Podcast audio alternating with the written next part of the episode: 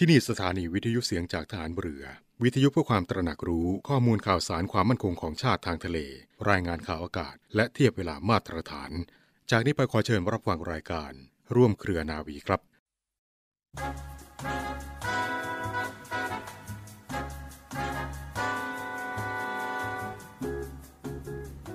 ความซื่อสัตย์สุจริตเป็นพื้นฐานของความดีทุกอย่าง เด็กๆจึงต้องฝึกฝนอบรม ให้เกิดมีขึ้นในตนเอง เพื่อจะได้เติบโตขึ้นเป็นคนดีมีประโยชน์ และมีชีวิตที่สะอาดที่เจริญมั่นคง พระบรมราโชวาทของพระบาทสมเด็จพระบรมชนกาธิเบศรมหาภูมิพลอดุลยเดชมหาราช บรมนาถบพิตร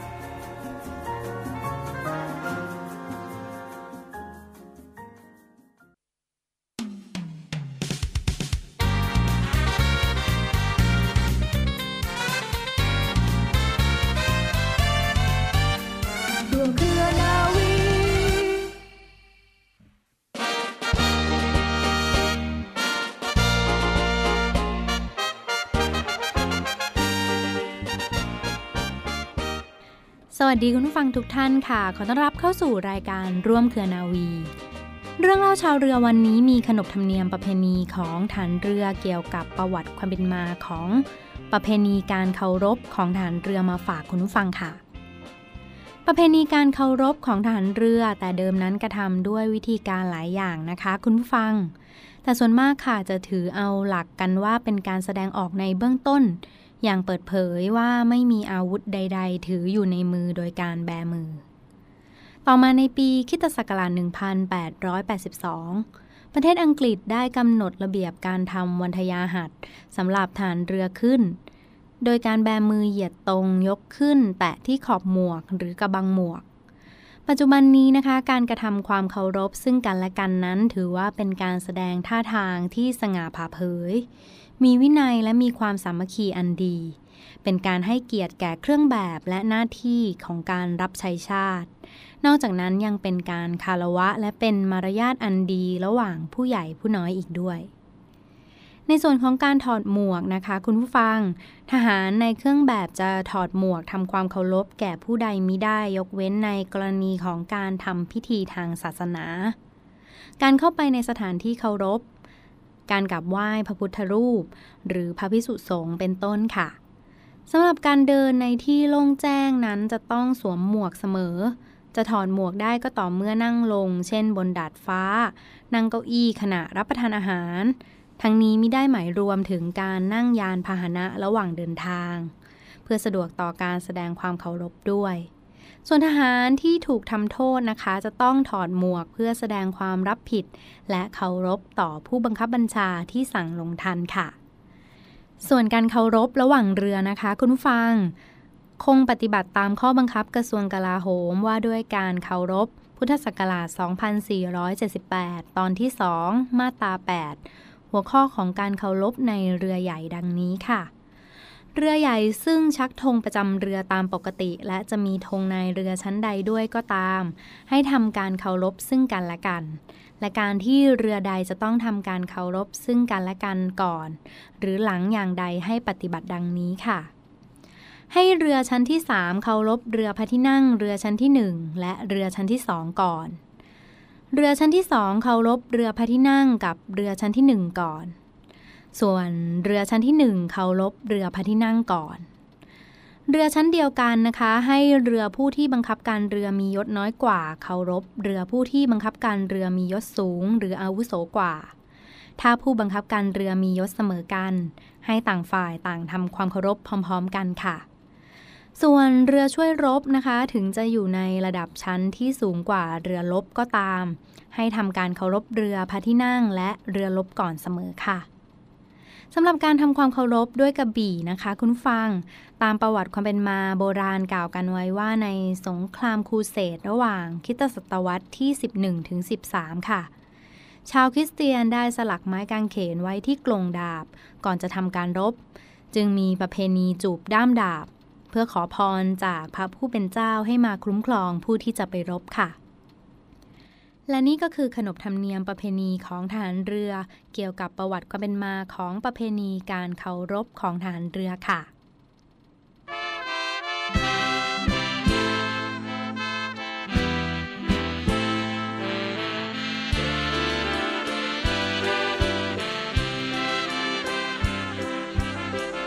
ลูกนาวีผู้มีวินัย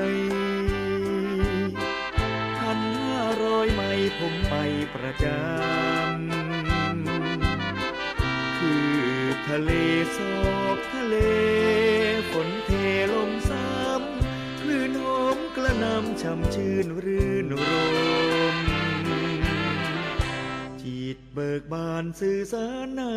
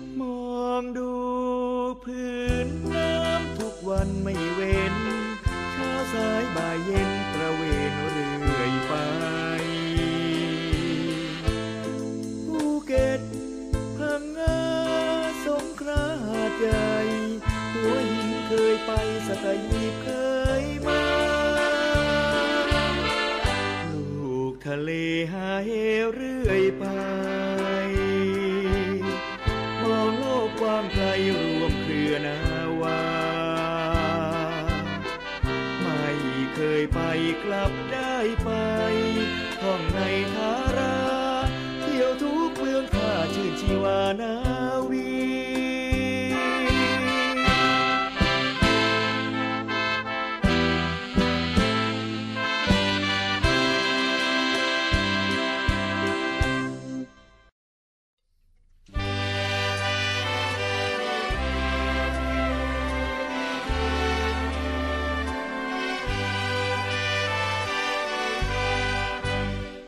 23 ตุลาคม วันปิยมหาราช เพื่อน้อมรำลึกในพระมหากรุณาธิคุณ ของพระบาทสมเด็จพระจุลจอมเกล้าเจ้าอยู่หัวรัชกาลที่ 5 พระมหากษัตริย์ ผู้ทรงพัฒนาประเทศ โดยพระราชกรณียกิจที่สำคัญหลายประการ กองทัพเรือกำหนดจัดพิธีวางพวงมาลาด้านหน้าพระบรมราชานุสาวรี พระบาทสมเด็จพระจุลจอมเกล้าเจ้าอยู่หัว ในวันเสาร์ที่ 23 ตุลาคมนี้ ณป้อมพระจุลจอมเกล้าอำเภอพระสมุทรเจดี จังหวัดสมุทรปราการ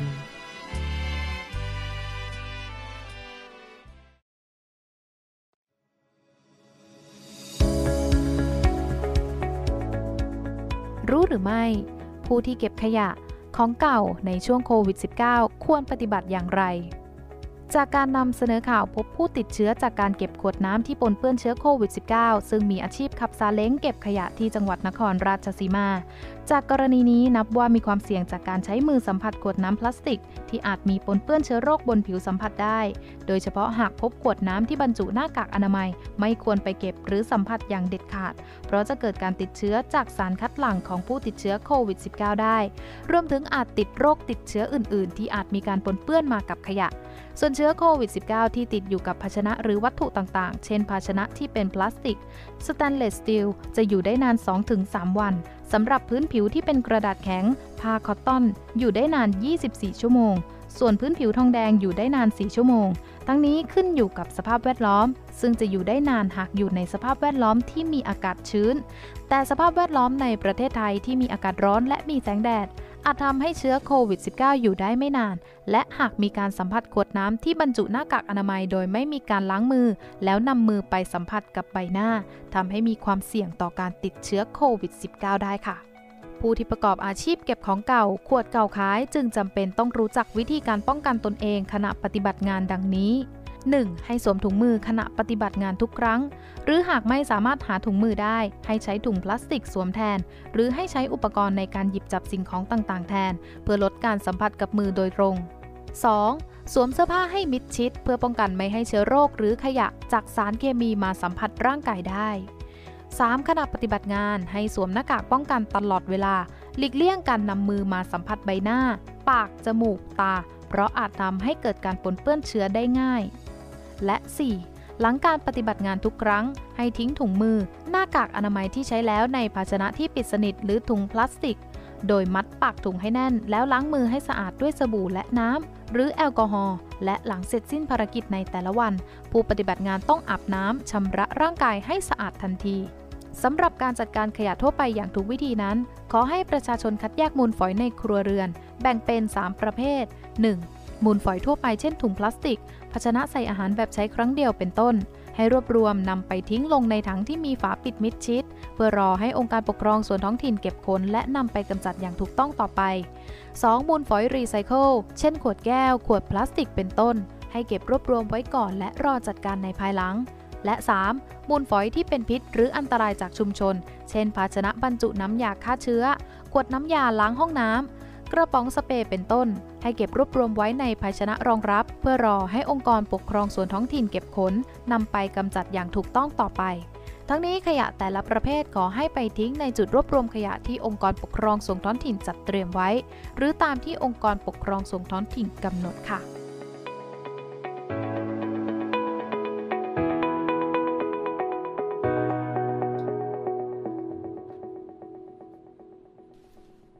กลับเข้าสู่ช่วงนี้ของร่วมเครือนาวี รับฟังผ่านทางสถานีวิทยุเสียงจากทหารเรือ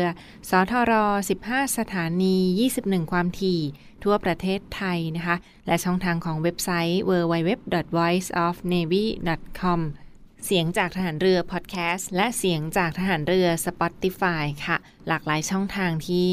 สามารถเลือกรับฟังกันได้เช่นเดียวกันนะแล้วก็ยังสามารถส่งข้อความเรื่องราวใด ๆ ส่งข้อความมาทักทายดีเจท่านต่างๆ กันได้ ช่องทางของ Facebook Fanpage เสียงจากทหารเรือค่ะ เรื่องราวข่าวสารที่หยิบยกมาฝากฟังกันในช่วงนี้นะคะเรียกได้ว่าเดินทางไปไหนมาไหนก็ขับรถ ด้วยความปลอดภัยระมัดระวังในการเดินทาง เดินทางโดยสวัสดิภาพ อีกหนึ่งความห่วงใยจากทีมงานรายการร่วมเครือนาวีนะคะ ช่วงนี้ในส่วนของปัญหาอุทกภัยน้ำท่วมในบางพื้นที่ของประเทศไทย ทั้งอยู่ในพื้นที่เสี่ยงหรือว่าพื้นที่ที่ใกล้กับแหล่งน้ำใด ๆ ก็ตามค่ะ ก็มีให้ติดตามประกาศแจ้งเตือนจากทางรัฐบาลกันอย่างใกล้ชิดนะคะ เช่นเดียวกันค่ะในพื้นที่ของที่เป็นถนนหนทางขับรถสัญจรไปมาผ่านไปผ่านมาฟังคะ เดินทางแบบไหนให้ปลอดภัย โดยเฉพาะรถที่ต้องผ่านเส้นทางมีน้ำท่วมขังใด ๆ ก็ตามค่ะ น้ำท่วมระดับไหน รถไม่ควรขับลุยเห็นฟังคะ บางท่านอาจจะสงสัยว่า เอ๊ะ ถ้าเราผ่านไปพื้นที่นั้นๆ เดินทางไปจุดหมายใดและมีปัญหาน้ำท่วมในระหว่างเส้นทางนั้นค่ะ ต้องเลือกขับรถให้ปลอดภัยกันด้วยนะ มีข้อมูลดีๆ มาฝากคุณฟังกันค่ะ น้ำท่วมระดับไหนที่เราไม่สามารถขับรถลุยน้ำไปได้นะคะ เพราะว่าอาจจะเสี่ยงต่อเครื่องยนต์พังหรือว่ารถไปเสียเอากลางทางได้ค่ะ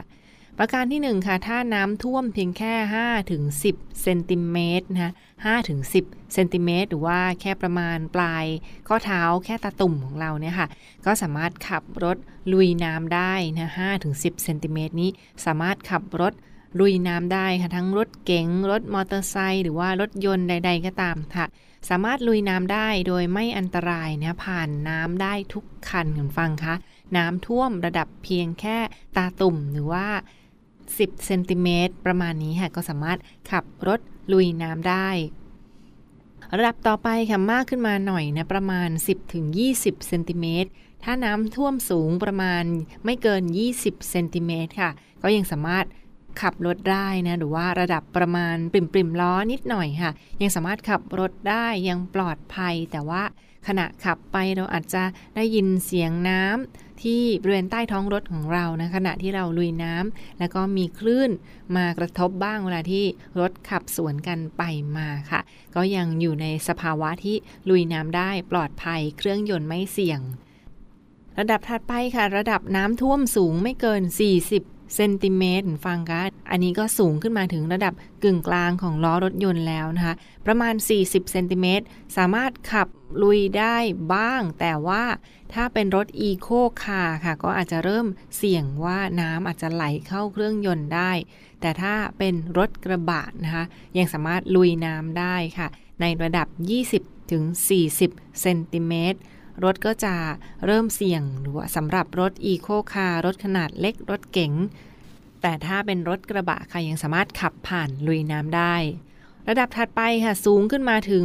60เซนติเมตรฟังคะอันนี้รถเก๋งไม่สามารถขับลุยน้ำได้แล้วนะต้องลองสังเกตระดับน้ำบนท้องถนนดูค่ะว่า ถ้าสูงถึงระดับปริมล้อเกิน ครึ่งล้อขึ้นมาแล้วจะถึงเครื่องยนต์แล้ว รถเก๋งไม่ควรขับลุยน้ำโดยเด็ดขาดนะเพราะว่าจะเสี่ยงต่อที่เครื่องยนต์ขัดข้องได้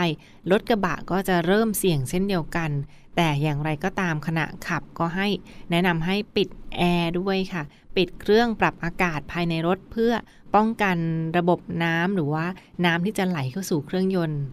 ระดับถัดไปค่ะนี้เข้าสู่เส้นแดงแล้วฟังคะระดับอันตรายนั่นคือ 60ถึง80เซนติเมตรอันนี้เกินครึ่งของประตูเก่งรถแล้วนะคะอันตรายต่อรถทุกชนิดค่ะ ไม่ชำนาญห้ามลุยน้ำโดยเด็ดขาดนะโดยเฉพาะทั้งรถเก๋งอีโคคาร์รถขนาดเล็ก รถกระบะ รถมอเตอร์ไซค์อันตรายต่อการลุยน้ำค่ะ ถ้าน้ำสูงเกินกว่า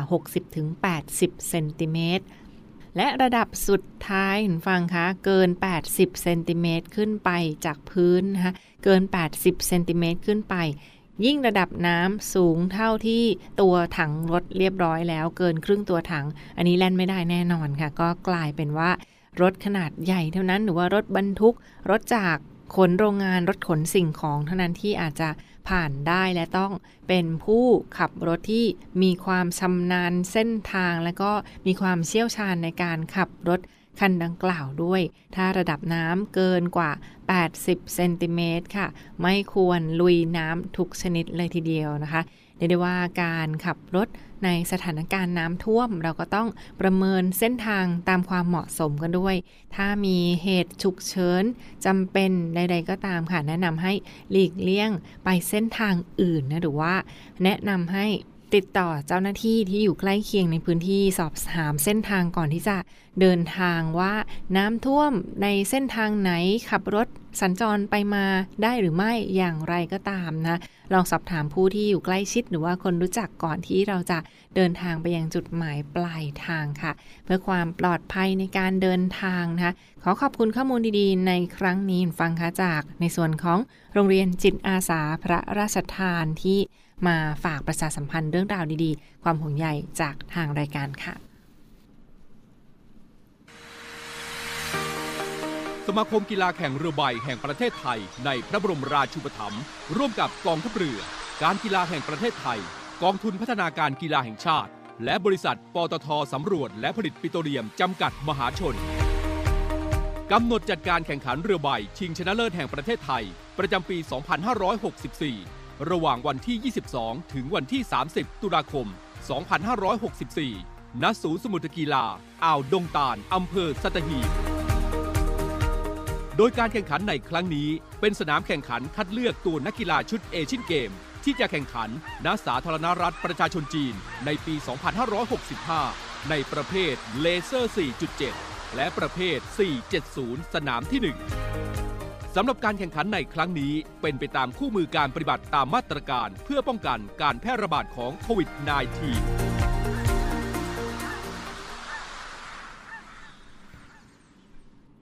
และมาปิดท้ายกันที่อีกหนึ่งเรื่องราวข่าวสารการถแถลงการจากในส่วนของทีมงานจากกองทัพเรือนะคะ ในส่วนของการถแถลงเจตนารมณ์และนโยบายผู้บัญชาการฐานเรือ ประจำปีงบประมาณ 2565 ทางด้านท่านโฆษกกองทัพเรือพลเรือโท ปกครองมนทาตพลินเจ้ากรมกิจการพลเดินฐานเรือ ในฐานะโฆษกกองทัพเรือ ได้เปิดเผยถึงนโยบายผู้บัญชาการฐานเรือประจำปี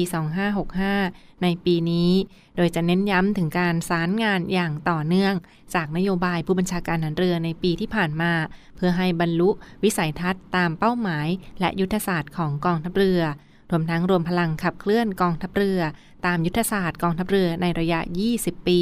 เป็นหน่วยงานความมั่นคงทางทะเลที่มีบทบาทนำในภูมิภาค และเป็นเลิศในการบริหารจัดการ และมีเป้าหมายที่สำคัญตามแนวคิดที่ว่า รวมใจพัก รักชาติ ราชศรัทธาตามแนวคิดของผู้บัญชาการฐานเรือประจำปีนี้นะคะพลเรือเอกสมประสงค์นินสมัย ผู้บัญชาการฐานเรือ โดยมีการมอบหมายให้พลเรือโทปกครองมนทาตพลินเจ้ากรมกิจการพลเดินฐานเรือ ในฐานะโฆษกกองทัพเรือ ได้ออกมาถแถลงเจตนารมณ์และนโยบายผู้บัญชาการฐานเรือประจำปีในครั้งนี้ค่ะสำหรับเรื่องราวที่สำคัญในครั้งนี้มีนโยบายด้านใดบ้างฟังคะนโยบายเร่งด่วนที่สำคัญและกำชับให้กับหน่วยขึ้นตรงต่างๆ ของกองทัพเรือ ปฏิบัติภารกิจเพื่อพี่น้องประชาชน ประการที่ 1 คือการพิทักษ์รักษาปกป้อง และเทิดทูนสถาบันพระมหากษัตริย์ อย่างเต็มกำลังความสามารถ และสนับสนุนโครงการจิตอาสา เราทำความดีด้วยหัวใจ ข้อ 2 ค่ะ การสนับสนุนนโยบายรัฐบาลในการแก้ไขปัญหาที่สำคัญของชาติ ทั้งปัญหาอุทกภัย ปัญหาภัยพิบัติ ปัญหาภัยน้ำท่วม ภัยแล้ง หรือว่าสถานการณ์ต่างๆ ตามความเหมาะสม และควบคุมการแพร่ระบาดของเชื้อโควิด -19 ประเด็นถัดไปค่ะการดูแลทั้งสวัสดิการ ขวัญและกำลังใจของกำลังพลกองทัพเรือ ไม่ว่าจะเป็นการป้องกันการแพร่ระบาดของเชื้อโควิด -19 การพัฒนาที่พักอาศัย และพัฒนาความเป็นอยู่ นอกจากนั้นค่ะยังมีนโยบายด้านเจตนารมณ์ของผู้บัญชาการฐานเรือจำนวน 10 ข้อ